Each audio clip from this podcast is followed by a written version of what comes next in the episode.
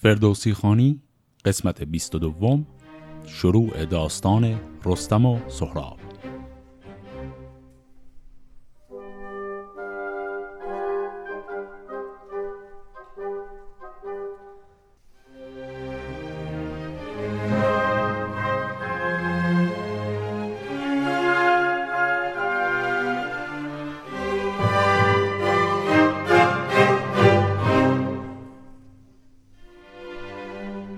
داستان رستم و سهراب که احتمالا یکی از معروفترین داستانهای شاهنامه هست با یک مقدمه کوتاه ولی بسیار زیبا شروع میشه. این مقدمه رو با هم بخونیم. اگر تند بادی برایت ز کنج به خاک افکند نارسیده ترانج ستمگاره خانی مشر دادگر هنرمند گویی مشر بی هنر اگر مرگ داده است بیداد چیست؟ ز داد این همه بانگ و فریاد چیست؟ از این راز جان تو آگاه نیست بدین پرده اندر تو را راه نیست. همه تا در آز رفته فراز به کس بر نشد این در راز باز. بدین کار یزدان تو را راز نیست اگر دیو با جانت هم باز نیست. برفتن مگر بهتر آید جای؟ چون آرام گیری به دیگر سرای. در این مقدمه خیلی کوتاه فردوسی پایان داستان رو همینجا برای ما لو میده. تشبیهی که به کار می‌بره خیلی واضحه. میگه یک باد تندی بیاد و یک نارنجی که هنوز نرسیده هست رو از درخت بکنه و بندازه زمین. یعنی یک جوانی رو ناکام بکشه. و بعد میگه این مرگ رو شما چجوری تعبیر می‌کنید؟ آیا این ستم یا داد هست؟ آیا این هنر یا بی هنریه و بعد اضافه می‌کنه که ما انسانهای فانی درکی از معنای مرگ نداریم و تنها کاری که می‌تونیم بکنیم اینی که امید داشته باشیم بعد از مرگ جای بهتری بریم. خب این خود به خود به ما میگه پایان این داستان قرار مرگ یک جوان درش باشه. و اما حالا خود داستان. ز گفتار دهقان یکی داستان به پیوندم از گفته باستان. ز موبت بر این گونه برداشت یاد که یک روز رستم هم از بامداد غمی بود دلش ساز نخچیر کرد کمر بست و ترکش پر از تیر کرد. در داستان قسمت قبل دیدیم یکی از ویژگی های رستم اینه که خیلی علاقه به شکار داره. چون از دیکی مرز توران رسید بیابان سراسر پر از گور دید. برافروخت چون گل رخ تاج بخش بخندید و از جای برکند رخش. به تیر و کمان و به گرز و کمند بیافگند در دشت نخچیر چند. ز خاشاک و از خار و شاخ درخت یکی آتشی برفروزید سخت. چون آتش پراکنده شد پیلتن درختی بجست از در بابزن. بابزن هم یعنی سیخ یعنی یک درخت گنده رو می‌خواد بکنه سیخ که یک گوری رو که شکار کرده براش کباب کنه. یکی نر گوری بزد بر درخت که در چنگ او پر مرغی نسخت نسخت هم فعل سختیدن یعنی وزن داشتن. یعنی وزنش براش سبک بود. خب غذا رو که می‌خوره بعد بخفت و براسود. از روزگار چمان و چران رخش در مرغزار. سواران ترکان تنی هفت هشت بران دشت نخچیرگان برگذشت. پی اسب دیدند در مرغزار. بگشتند گرد لب جویبار. چو بر دشت مرخش را یافتند سوی بند کردنش بشتافتند. گرفتند و بردند پویان به شهر همی هر یک از رخش جستند بر پس رستم خوابه رخش در برای خودش میچرخه و یک سری از سواران تورانی این اسب رو همینجوری تنها می‌بینن می‌خوان اسیرش کنن و برن بفروشنش. چو بیدار شد رستم از خواب خش به کار آمدش باره دست کش. غمی گشت چون بارگی را نیافت سراسیمه سوی سمنگان شتافت. همی گفت که اکنون پیاده نوان کجا پویم از ننگ تیر روان؟ ابا ترکش و گرز بسته میان چون این ترگ و شمشیر و ببر بیان. چه گویند گردان که اسبش که برد؟ تهمتن بدان جا بخفت ار بمرد. کنون رفت باید به بیچارگی به غم دل سپردن به یک بارگی. همی گشت باید به شخ و کمر به جای نشانش بیابم مگر. کلمه شخ هم یعنی کوه. شخ و کمر میشه همون که در فارسی معاصر میگیم کوه و کمر. پس رستم بیدار میشه می‌بینه اسبش نیست میگه ای وای آبرون میره اگر بخوام بدون اسب برگردم. و علاوه بر اون رو هم میگه که من این همه وسایل دارم گرز و شمشیر و تمام اینا اینا رو کی برا من حمل کنه؟ و شروع می‌کنه تو کوه و کمر دنبال این اسب گشتن. و این رو هم ذکر می‌کنه داستان که رستم پای پیاده به دنبال اسبش میره به منطقه‌ای به نام سمنگان. حالا سمنگان کجاست؟ یکی دو بیت بعدی به ما میگه. چون نزدیک شهر سمنگان رسید خبر زو به شیر بلیکان رسید. این کلمه بلیکان که اینجا گفته شد منطقه که نام دیگرش هست غرجستان در شرق افغانستان امروزیه. یعنی خیلی نزدیک به مرز توران در داستانهای شاهنامه. این کلمه شیر بلیکان هم که گفته شد از قضا در اون منطقه رسم بوده به پادشاه اون منطقه می‌گفتن شیر. پس شیر بلیکان یعنی همون شاه سمنگان. پس خبر می‌رسه به این پادشاه که چی؟ که آمد پیاده گو تاج بخش به نخچیر زور رمیده است رخش. پذیره شدندش بزرگان و شاه کسی کو به سر برنهادی کلاه. همی گفت هر کس که این رستم است وگر آفتاب سپید دم است. بدو گفت شاه سمنگان چه بود که یار است با تو نبرد آزمود؟ بدین شهر ما نیک خواه توییم ستوده به فرمان و راه توییم. تن و خواست زیر فرمان توست سر ارجمندان و جان آن توست. پس رستم به این دربار وارد میشه و شاه سمنگان بهش میگه ما با تو هیچ نبردی نداریم و همه به تو ارادت داریم. چو رستم به گفتار او بنگرید زبدها گمانیش کوتاه دید. دو گفت رخشم بدین مرغزار ز من دور شد بیلگام و فسار. کنون تا سمنگان نشان پی است بدان سر کجا جوی بار و نی است. پس میگه من رد پای این اسب رو گرفتم تا سمنگان من این رد رو پیدا کردم. تو را باشه در بازجویی سپاس بیابد به پاداش نیکی شناس. و ریدون که ماند زمن ناپدید سران را بسی سر بباید برید. پس این رو رستم میگه. پادشاه بهش جواب میده. بدو گفت شاهی سرف راز مرد. نیارد کسی با تو این کار کرد. تو مهمان ما باش و تندی مکن. به کام تو گردد سراسر سخن. یک امشب به می شاد داریم دل. از اندیشه آزاد داریم دل. پی رخش هرگز نماند نهان چونان باره نامور در جهان. تهمتن ز گفتار او شاد شد. روانش از اندیشه آزاد شد. سزا دید رفتن سوی خان اوی به خوبی بیاراست مهمان اوی. سپهباد بدو داد در کاخ جای همی بود بر پیش او بر به پای. ز شهر و ز لشکر سران را بخواند سزاوار با او به شادی نشاند. گسارنده باده و رود ساز سیه چشم گل رخ بتان تراز نشستند با رود سازان به هم. بدان تا سپهباد نباشد دو جم. پس بسات سور و سات و آوازخانی و میگساری رو به پا می‌کنه. چو شد مست و هنگام خواب آمدش همی از نشستن شتاب آمدش. سزاوار او جای آرام و خواب بیاراست و بنهاد مشک و گلاب.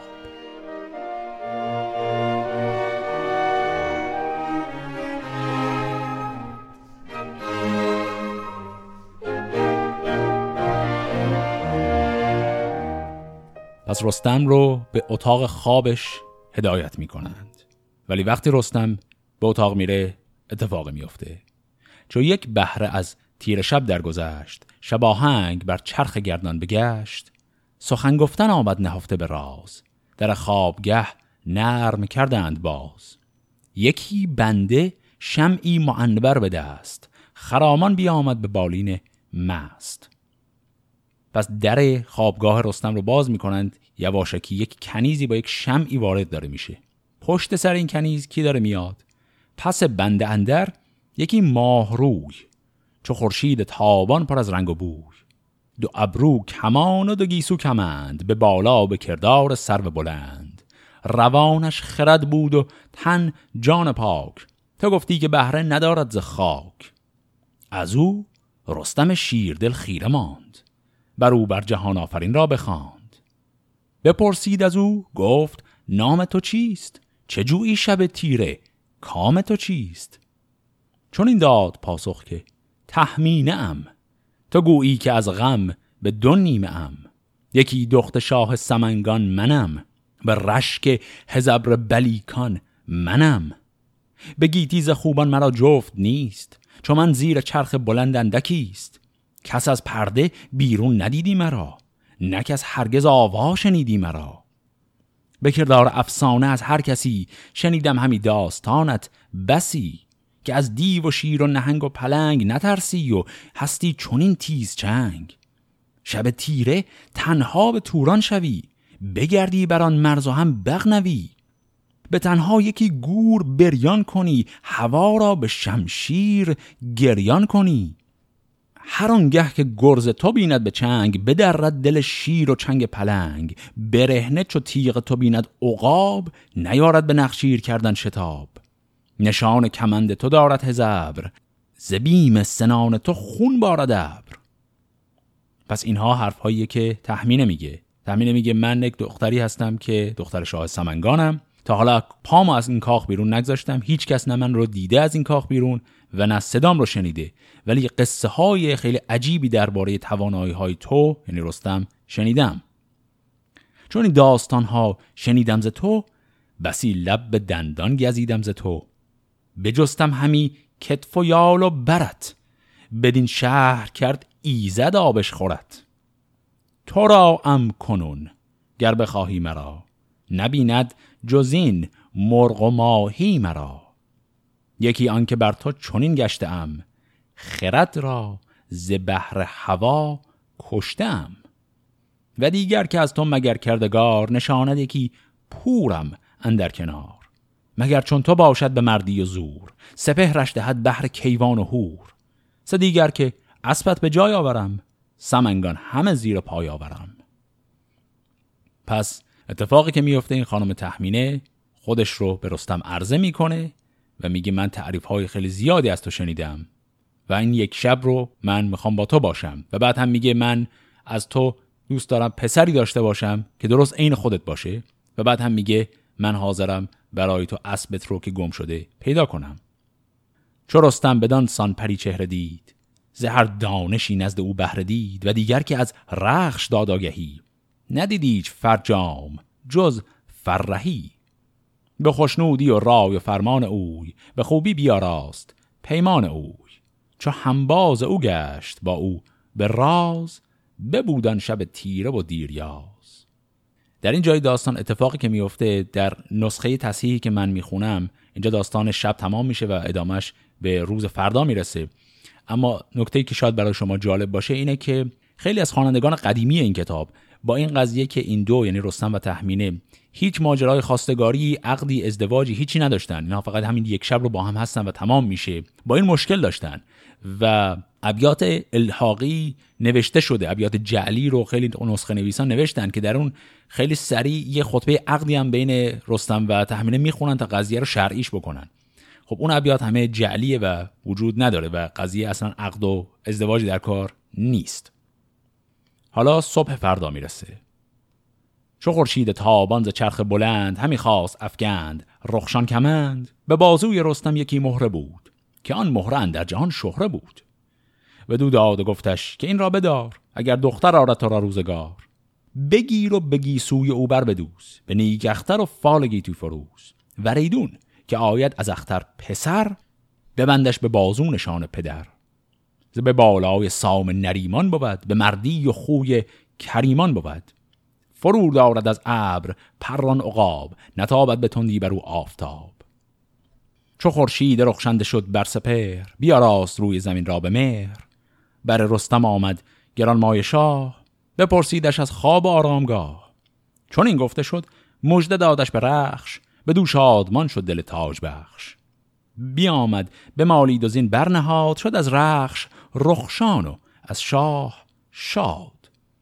بیامد سوی شهر ایران چو باد و از این داستان کرد بسیار یاد.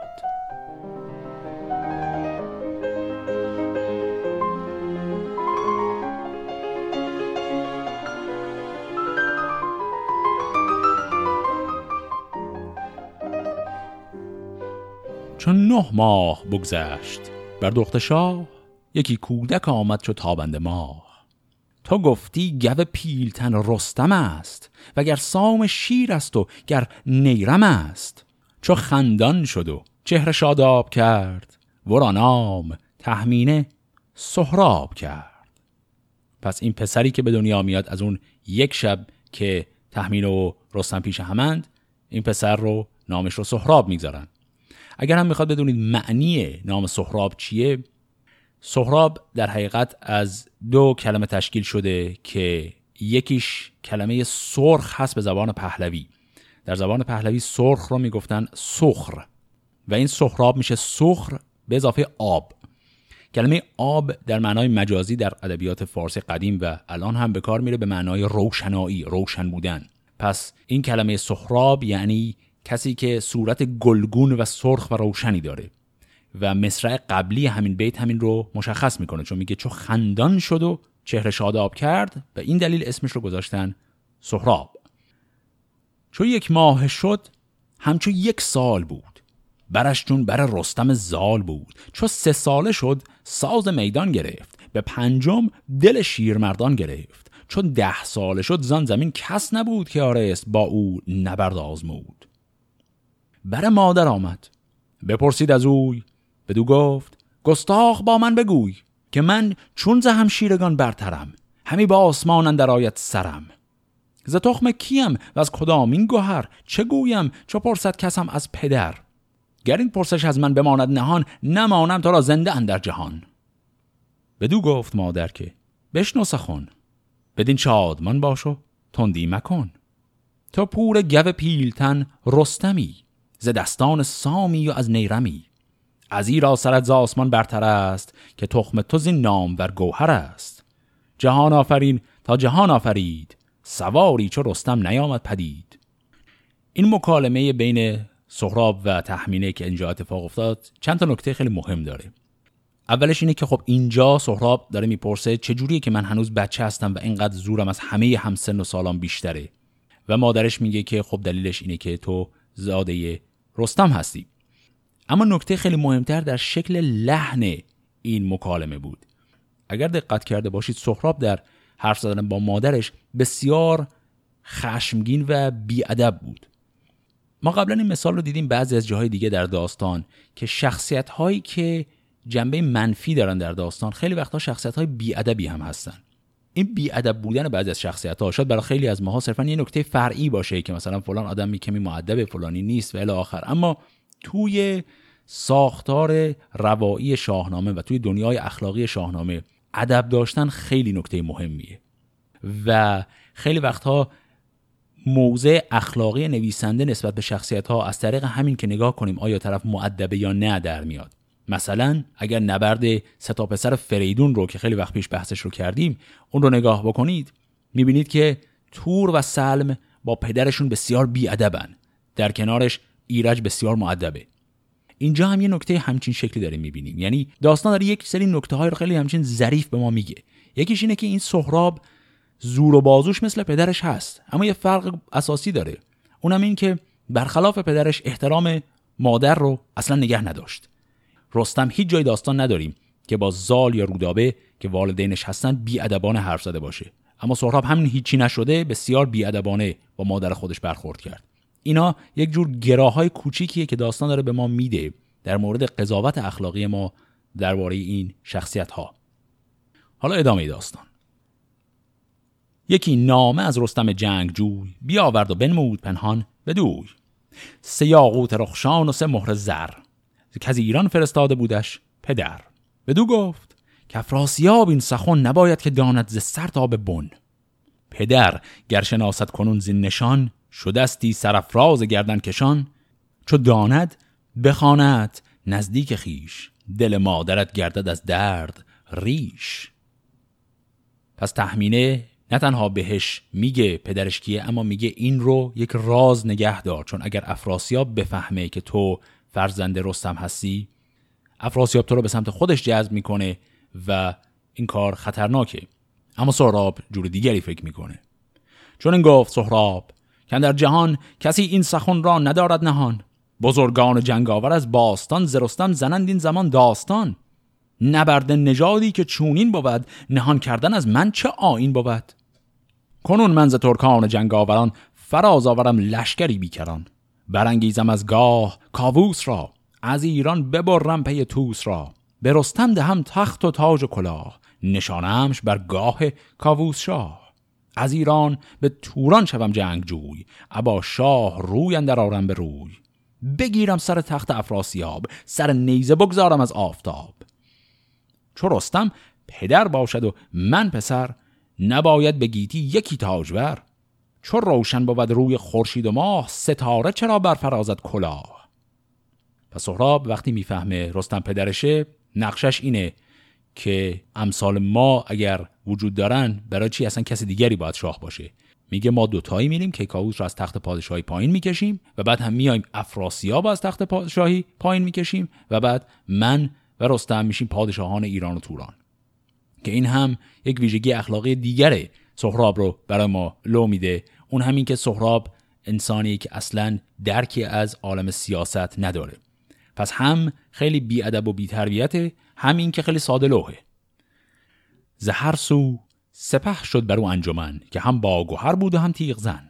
خبر شد به نزدیک افراسیاب که افکن سهراب کشتی براب هنوز از دهان بوی شیر آیدش همی رای شمشیر و تیر آیدش. زمین را به خنجر بشوید همی کنون رزم کاووس جوید همی. سپاه انجمن شد بروبر بسی نیاید همی یادش از هر کسی سخن بین درازی چه باید کشید؟ همی برتر از گوهر آمد پدید. چون افراسیاب این سخنها شنود خوش آمدش خندید و شادی نمود. زلشگر گزیدش دلاور سران کسی کو گراید به گرز گران. سپه بود چو هومان و چون بارمان که در جنگ شیران نجستی زمان. ده و دو هزار از دلیران گرد گزیده سپاهی به دیشان سپرد. چون گفت که چهار در نهان بسازید و دارید راز از جهان. پسر را نباید که داند پدر که بندد به دل مهر جان و گوهر چو روی اندر آرند هر دو به روی تهمتن بود بیگمان جوی مگر کان دلاور گو سال خرد شود کشته بر دست این شیر مرد چو بیرستم ایران به چنگ آوریم جهان پیش کاووس تنگ آوریم. و از آن پس بسازیم سهراب را ببندیم یک شب بر او خواب را.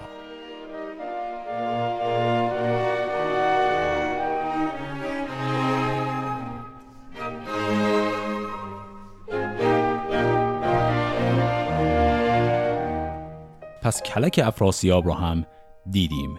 می‌خواد به واسطه ناآگاهی رستم و سهراب از هویت همدیگه کاری کنه که سهراب رستم رو بکشه در جنگ و بعد هم میگه ما ناقافل شبیخونی می‌زنیم بر سهراب و اون رو هم می‌کشیم و قاله رو ختم می‌کنیم. یک نکته خیلی کوتاه ولی مهم رو من اینجا در حاشیه ارز کنم.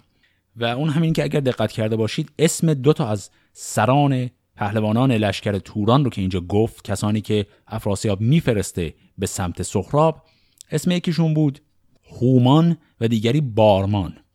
برای شنونده هایی که دقت کرده باشند در داستان تا الان و توی اسامی گم نشده باشند اینجا ممکنه یک سوال پیش بیاد. اونم این که بارمان که یکی از پهلوانان افراسیاب بود که توی داستان جنگ نوزر که کشته شده بود قارن زد کشتش. پس این چیه جریان؟ این از کجا اومده یه دفعه؟ یک نکته کوتاه وقتی که داستانهای شاهنامه رو همینجوری پشت سر هم ادامه بدیم و بخونیم متوجه میشیم که در شاهنامه شاید به دلیل کسرت شخصیت ها یا طولانی بودن داستان ها یکی دو تا تناقض کوچیک وجود داره. یعنی یکی دو بار پیش میاد یکیش این همین جاست که بعضی از شخصیت های کاملا فرعی که در کلیات داستان چندان نقشی هم ندارن اینها تو داستان به جاهای عجیب غریب یهو تکرار میشن. یعنی شخصیتی که یک جایی از داستان مرده یهو انگار نویسنده یادش رفته که این جای قبلی مرده بعد از نو دوباره زندهش می‌کنه جای دیگری دوباره پیدا میشه.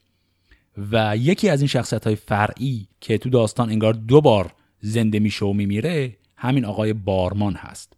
اینو هم بذاریم به حساب این که به هر حال کتاب شاهنامه کتابی که نزدیک به سه دهه طول کشیده نوشتنش و وقتی شما یه نویسنده باشی کل عمرتو بذاری یه کتاب رو بنویسی طبیعیه که پیش میاد که بعضی از جاهاش همچین به قولی سوتی هایی هم بدی. و اگر من و شما می‌خواستیم همچین کتابی بنویسیم احتمالا به جای یکی دو مورد از این سوتی ها حداقل ده دوازده تا داده بودیم. حالا یکی دو موردش قابل گذشته. پس برگردیم به ادامه داستان. اینجا هومان و بارمان می‌خوان برن به سمت سهراب. برفتند بیدار دو پهلوان به نزدیک سهراب روشن روان یکی نامه با لابه و دلپسند نوشته به نزدیک آن ارجمند که گر تخت ایران به چنگاوری زمانه براساید از داوری. از این مرز تا آن بسی راه نیست. سمنگان و ایران و توران یکیست. فرستمت چندان که خواهی سپاه. تو بر تخت بنشین و برنه کلاه.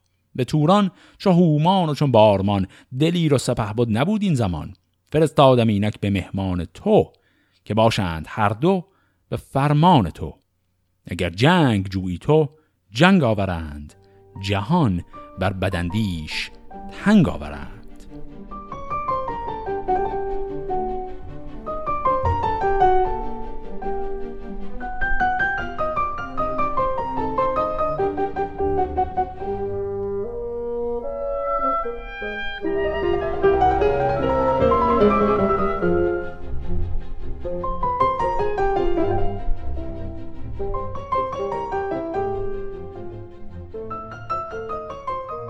چون نام و خلعت شهریار ببردند با ساز چندین سوار. جهانجوی چون نامه او بخواند از آن جایگه تیز لشکر براند. کسی را نبود پای با او به جنگ اگر شیر پیش آمدش گر پلنگ. دزی بود کش خواندندی سپید بدان دز بود ایرانیان را امید. نگهبان دز رزم دیده حجیر که با زور دل بود و با داروگیر. پس اینجا لشکرکشی می کنند تورانیان به رهبری سهراب به سمت ایران و می‌رسن به یک قلعه مرزی یک دز که اسمش هست دز سپید و پهلوانی که نگهبان این دز هست اسمش هست حجیر چو سهراب نزدیکی دز رسید حجیر دلاور مرو را بدید. نشست از بر باد پایی چو گرد زدز رفت پویان به دشت نبرد. چو سهراب جنگاور را بدید برا شفت شمشیر کین برکشید. ز لشکر برون تاخت بر سان شیر به پیش حجیر آمدن در دلیر. چون این گفت بار از دیده حجیر که تنها به جنگ آمده خیر خیر چه مردی و نام و نژاد تو چیست که زاینده را بر تو باید گریست؟ پس این حرفی که سخراب به حجیر می‌زنه. حجیرش چنین داد پاسخ که بس به ترکی نباید مرا یار کس حجیر دلاور سپهبد منم. هم اکنون سرت راز تن برکنم. فرستم به نزدیک شاه جهان تنت را کند کرکسن در نهان. بخندید سهراب از این گفتگوی. و داورد او تیز بنهاد روی. چونان نیزه بر نیزه بر ساختند که یک از دگر باز نشناختند. یکی نیزه زد بر میانش حجیر نیامد سنانند در او جاگیر سنان باز پس کرد سهراب شیر بن نیزه زد بر میان دلیر. پس یک نیزه به سهراب می‌زنه حجیر اما اثر نمی‌کنه و بعد سهراب همون نیزه طرف رو می‌گیره و با ته اون نیزه ضربه می‌زنه به حجیر. ززین برگرفتش به کردار باد نیامد همی زو به دل برش یاد. از اسپندر آمد نشست از برش همی خواست از تن بریدن سرش. بپیچید و برگشت بر دست راست غمی شد. ز سهراب زینهار خواست. پس از سهراب امان می‌خواد که نکشتش.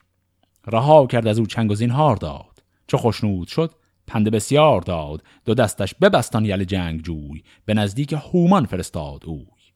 به دزدر چون آگه شدند از حجیر که او را گرفتند و بردند اسیر خروش آمد و ناله مرد و زن که کم شد حجیر در آن انجمن. چون آگاه شد دختر گشت هم که سالار آن انجمن گشت کم زنی بود بر سان گردی سوار همیشه به جنگندرون نامدار.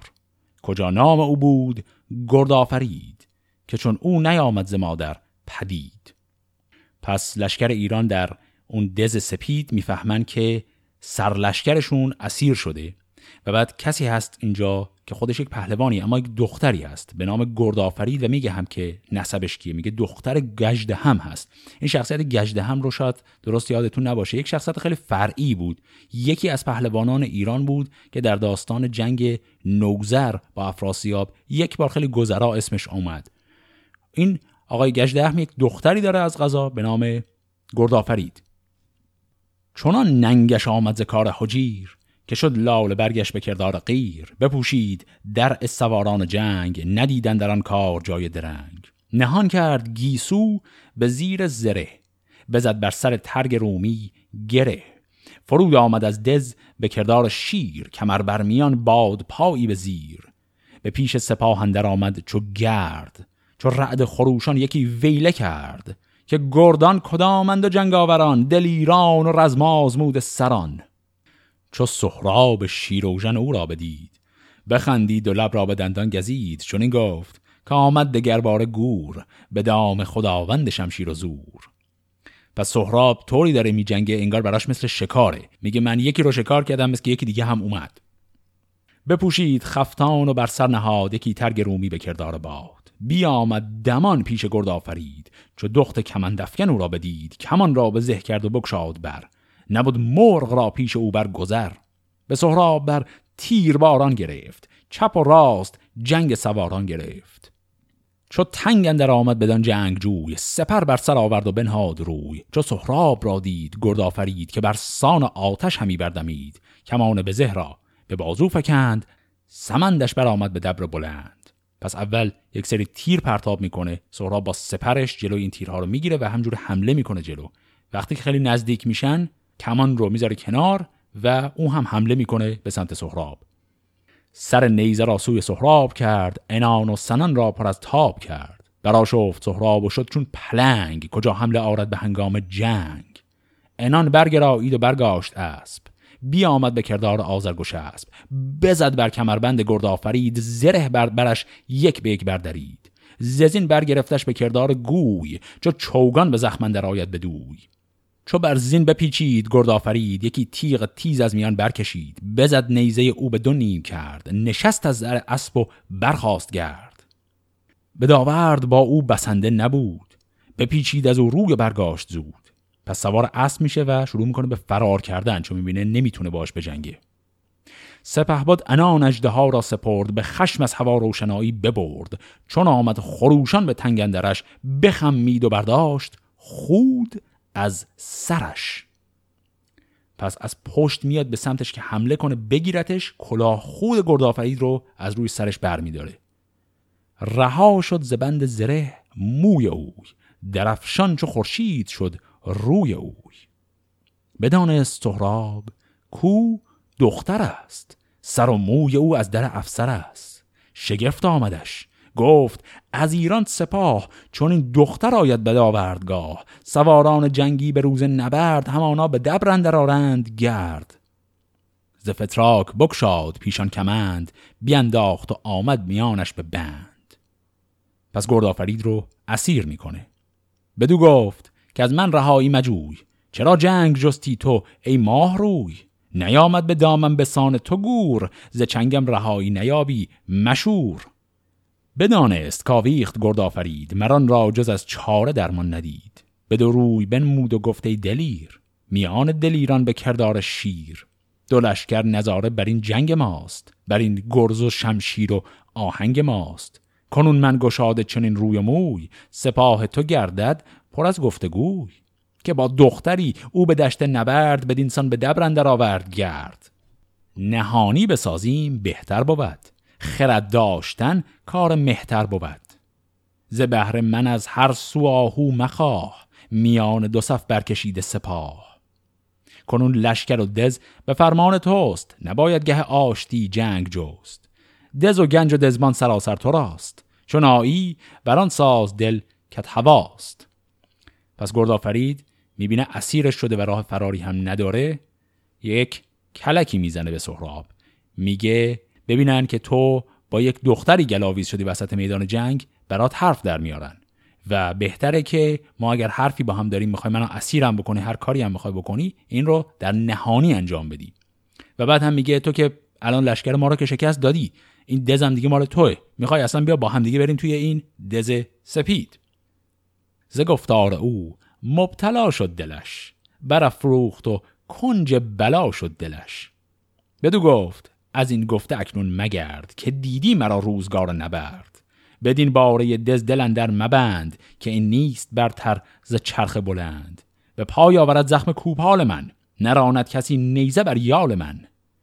انان را بپیچید گرد آفرید سمند سرفراز زی دز کشید. پس سهراب بهش میگه فکر نکن من می‌ذارم بری من دیدی قبلا چجوری تونستم بگیرمت اگه بخوای فرار کنی دوباره میگیرمت. و بعد آزادش می‌کنه. سوار اسبشن هر دو برن با هم به سمت اون دز. همی رفت و سهراب با او به هم. بیامد به درگاه دز گجده هم. گجده هم میشه کی؟ میشه همون پدر گردآفرید. در دز چو بگشاد. گردآفرید تن خسته و بسته در دز کشید. در دز ببستند و غمگین شدند. پر از غم دل و دیده خونین شدند. از آزار گردآفرید و حجیر پر از درد بودند. برنا و پیر. چون این گفت گجدهم که شیر زن پر از غم بود از تو دل انجمن که هم رزم جستی هم افسون و رنگ. نیامد ز کار تو بر دوده ننگ. فراوان بخندید گردآفرید به باره برآمد سپه بنگرید. چو سهراب را دید بر پشت زین چون این گفت که شاه ترکان و چین چرا رنج گشتی چنین؟ بازگرد. هم از آمدن هم ز دشت نبرد. پس وقتی که گردآفرید به داخل دز میشه سری در و پشت سر خودشون میبندن. و سهراب تازه اون موقع می‌فهمه که گول خورده بوده. و بعد هم در ادامه گردآفرید از پشت دیوار دز اینها رو به سهراب میگه. بخندید و او را به دفسوس گفت که ترکان از ایران نیابند جفت. چون این بود و روزی نبودد ز من. بدین درد غمگین مکن خیشتن همانا که تو خود ز ترکان نیی که جز با آفرین بزرگان نیی بدان زور آن بازو و کتف و یال نیابی کس از پهلوانان همال. ولی کنچون آگاهی آید به شاه که آورد گردی ز توران سپاه شهنشاه و رستم بجنبد ز جای. شما با تهمتن ندارید پای. نماند یکی زنده از لشکرت ندانم چه آید ز بد بر سرت. دریق آیدم که این چونین یال و صفت همی از پلنگان به باید نهفت. تو را بهتر آید که فرمان کنی. رخ لشکرت سوی توران کنی. نباشی بسی من به بازوی خیش. خورد گاو نادان ز پهلوی خیش. پس گردآفرید میگه درسته که تو یعنی سهراب به عنوان یک پهلوان از تمام پهلوانهای تورانی که من تا حالا دیدم سر هستی و خیلی قوی. اما تو یارای مقابله با رستم رو نداری. و درسته که لشکر کشیدی اومدی اینجا ولی حواست باشه ما به رستم خبر بدیم بیاد کارت زاره. خب اینجا نشون میده که هیچکس از این لشکر نمی‌دونه که سهراب پسر همون رستمه. و بعد هم یک ضرب المثلی رو اینجا به کار می‌بره. میگه خورد گاو نادان ز پهلوی خیش. این اصطلاح قدیمی به این معنیه که یک گاو وقتی که غذا زیاد بخوره پهلو میاره یعنی فربه میشه و بعد زودتر میبرنش به کشتارگاه. این مجازن به این معناست که آدم نادان از ندانمکاری خودش شکست می‌خوره. پس اینجا سهراب اولین شکست خودش رو می‌خوره که شکست چندان بزرگی هم نبود. اما یک جورایی آینه اتفاقاتی که در آینده قرار باز برای همین سهراب بیفته. همونطوری که می‌تونید حدس بزنید الان پهلوانان ایرانی می‌خوان خبر این لشکرکشی تورانیان رو به ایران و به خصوص به رستم بدن که ماجرای خبردار شدن رستم رو در قسمت هفته آینده با هم می‌خونیم. فعلا خدا نگهدار.